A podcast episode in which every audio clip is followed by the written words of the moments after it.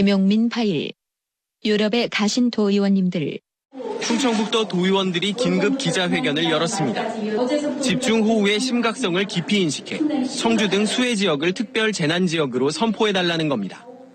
하지만 하루 뒤 도의원 4명이 8박 10일간 프랑스와 이탈리아 등으로 해외 연수를 떠났습니다. 청주시를 특별 재지구로 선포해야 된다고 기재를 했지 않습니까? 그 말을 해놓고서 해외 연수를 간다는 것은 어떤 도민도 납득할 수 없지 않을까 이렇게 생각합니다. 충북도 의원 4사람. 그들 중 두 사람은 충청북도에서 나름 유명세가 있는데 우선 자유한국당 김학철 도의원. 지난 2월 26일 탄핵반대 집회에 나가서 대한민국 국회 이 미친 떠들고 있습니다. 개가 사람을 물면 어떻게 해야 됩니까?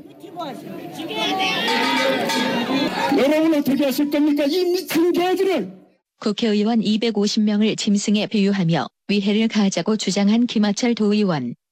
도의회 윤리 특위에 회부됐으나 결국 아무 조치 당하지 않고 종결. 다음은 자유한국당 박한범 도의원. 그 역시 윤리 특위에 회부됐으나 아무 징계 당하지 않고 종결. 술자리에서 시비 끝에 6급 공무원에게 맥주병을 던진 박한범 의원을 징계하지 않기로 의결했습니다. 심의 결과 징계 요건이 경미하여 징계하지 않기로 결정되었음을 선포합니다. 충북 참여자치 시민연대가 음주 추태를 일으킨 도의원에게 면죄부를 준 도의회는 윤리특별위원회를 재구성하라고 촉구했습니다. 참여연대는 도의회 윤리특위는 공무원과의 술자리에서 추태로 무리를 빚은 박한범 의원에 대해 사적인 영역이라 징계할 수 없다고 결론냈다며 이는 제 식구 감싸기에 불과하다고 비난했습니다. 용케도 큰 고비를 넘기셨는데 이번 일도 없던 일이 될 수 있을까? 홍준표 자유한국당 대표의 한마디. 바로 징계 절차 시작하겠습니다. 우리 사무총장님 모셨으니까 바로 징계 절차 시작하겠습니다. 어느 수준까지? 좀 근데 돌아오는지 안 돌아오는지 어떻게 돌아옵니까? 아직 소식 없습니다. 아직 없어요. 열심히 놀고 있는 모이지. 그런 일이 있었으면 중간에도 돌아와야 이게 맞겠죠? 그렇다. 정치인에게 정무 감각의 결여는 가장 큰 죄. 정무 감각이 없네. 네, 에, 수해 피해 아, 과정에서 이렇게 외유를 떠난 음. 충청북도 도의원들 아주 이제 국민적 비난을 받고 있는데 예. 자, 현지에서 이런 비난을 듣고 나온 반응이 또 비난을 받는 그런 상황이 되고 있네요. 그렇습니다. 아니 그 저는 그 처음에 뉴스를 접했을 때 이 수해 와중에 그 해외 여행에 가 있는가 네. 어, 그렇게 이제 어, 판단을 했는데 보니까 어, 이 수- 재난 지역으로 선포를 해야 된다 이 말을 해놓고 음. 외유를 떠난 거더만요. 네. 예, 하하 이거 정말 참 어, 도민들이 알면 무슨 일이 그 벌어질지 이걸 모르고 아, 갔다는 어떤 분은 얘기지. 자기 지역에는 별로 피해가 크지 않은 것 같아서 그냥 음. 이런 말씀도 예, 뭐, 예. 뭐 지금 논란이 된 의원들 보니까 충주, 옥천 그리고 음성에 지역 기반을 두고 있는데 음. 한 분은 청주 가경동, 강서동에 지역구가 있는데 이분은 또 왜 가셨는지 싶기도 하고 말이죠. 네. 어쨌든 이분들 어, 부랴부랴 귀국하기로 했습니다. 민주당과 한국당에서는 어, 징계를 추진하기로 했고요. 네. 시민단체들은 주민을 우롱했다, 사퇴해야 한다 이렇게 아. 목소리를 내놓고 있는데 의원직 사퇴해야 된다. 자, 네. 이 의원들 가운데 김학철 충북 도의원이 또 주목됩니다. 음. 아, 충북 지역 언론 보도를 보면요. 해외 연수를 비판하는 국민을 향해서 김학철 의원이 설치류 같다 이런 말을 했다는 겁니다. 참. 세월호 참사를 언급하면서 국민들을 향해서 집단 행동을 하는 설치류. 설치류 동물이 뭐가 있는지 아시죠? 네. 예, 쥐가 있습니다. 쥐가.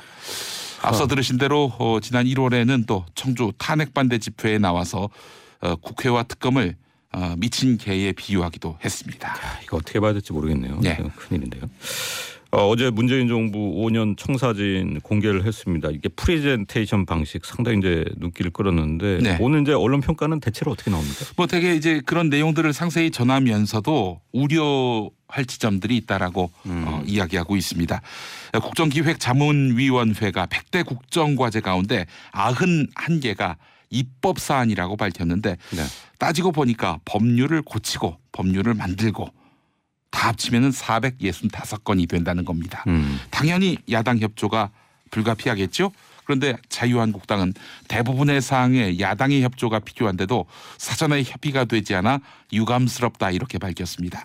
입법 과정에서 진통이 예상됩니다. 네. 또 예산도 걱정입니다.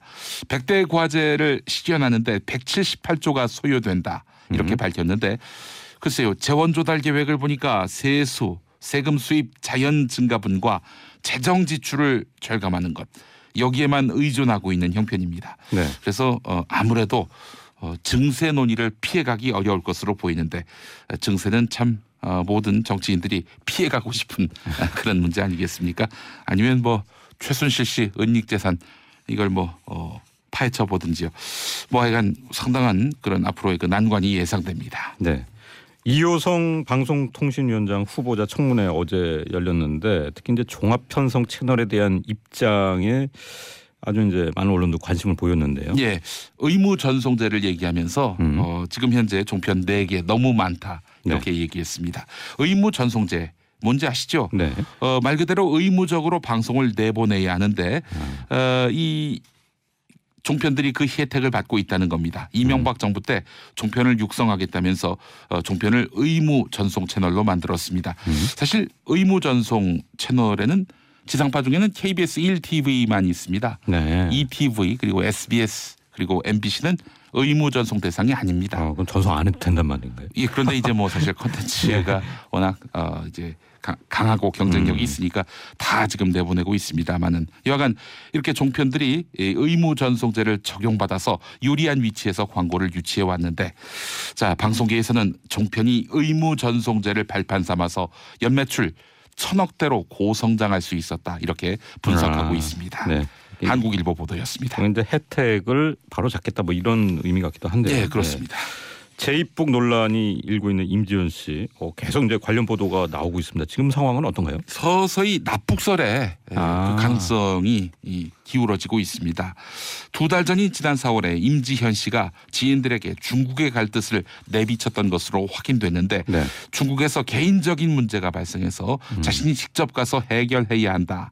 아, 이런 이야기를 했다는 겁니다. 개인적인 문제란 아마도 북한에 남겨진 가족들에 대한 송금 문제였던 것으로 알려지고 있는데 네. 송금하러 중국 갔다가 북한 보위부에 납치된 것 아닌가 아, 그런 가설이 가능하겠습니다. 그렇군요. 서울신문에 기사가 있습니다. 어제 이제 삼성이 포털 뉴스 사이트에 이제 뭔가 어, 영향력을 행사했다는 네. 한겨레 신문 단독 보도가 있었는데 음. 네이버와 다음이 아주 이제 공식적으로 아주 강하게 아, 부인을 했습니다. 네, 삼성도 부인했습니다. 네. 어, 어제 한겨레 기사 내용은 이런 거였죠. 삼성 미래 전략실 최모 전무가 네이버와 다음에서 기사들이 모두 내려갔다. 포털 쪽에 부탁해뒀다. 이런 내용의 문자를 당시 장충기 미래 전략실 사장에게 보냈다는 건데 네이버 다음 삼성 모두 공식 부인했습니다.